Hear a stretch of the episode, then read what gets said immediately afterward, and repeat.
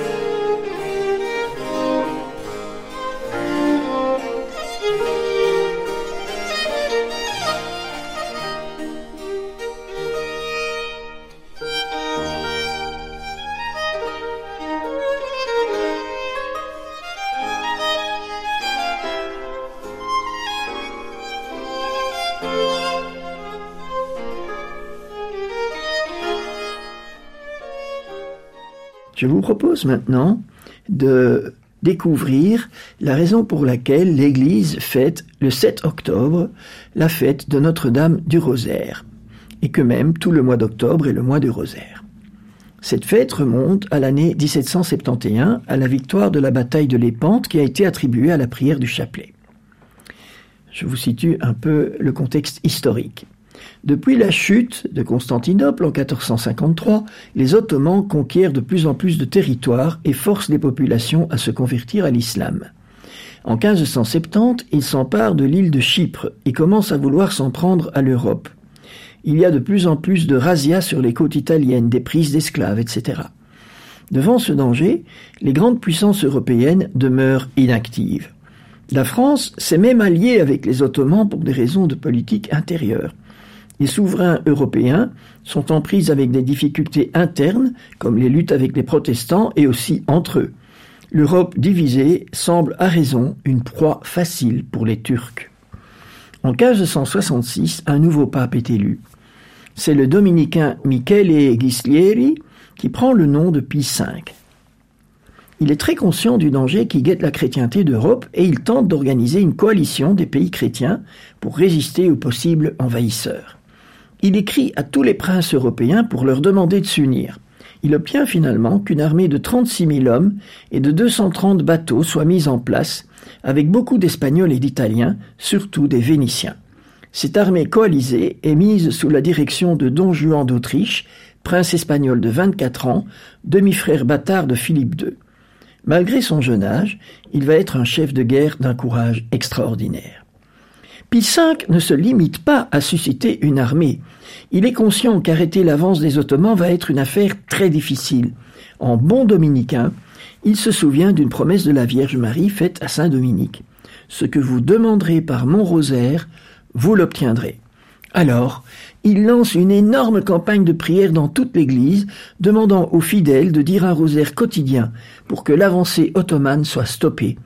Beaucoup répondent à son appel.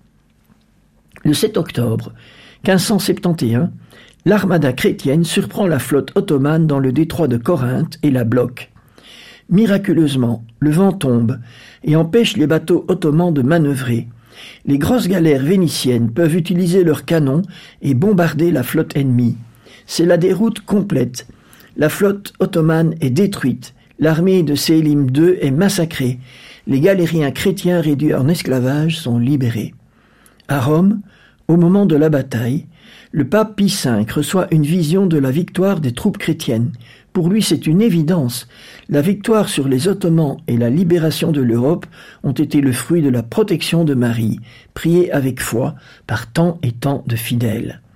Dès l'année suivante, Pie V instaure une nouvelle fête dans l'Église pour commémorer et remercier Marie.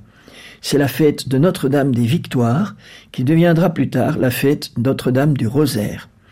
Aujourd'hui, peu de gens se souviennent de la bataille de l'Épante. La fête de Notre-Dame du Rosaire est devenue une célébration qui met en valeur la beauté, la force de la prière du chapelet, la prière des humbles que tant de papes ont vivement recommandée. Saint Jean-Paul II disait du rosaire, c'est ma prière préférée, c'est une prière merveilleuse, merveilleuse de simplicité et de profondeur. Le pape François confiait quant à lui, le rosaire est la prière qui m'a toujours accompagné dans la vie. C'est aussi la prière des simples et des saints, la prière de mon cœur.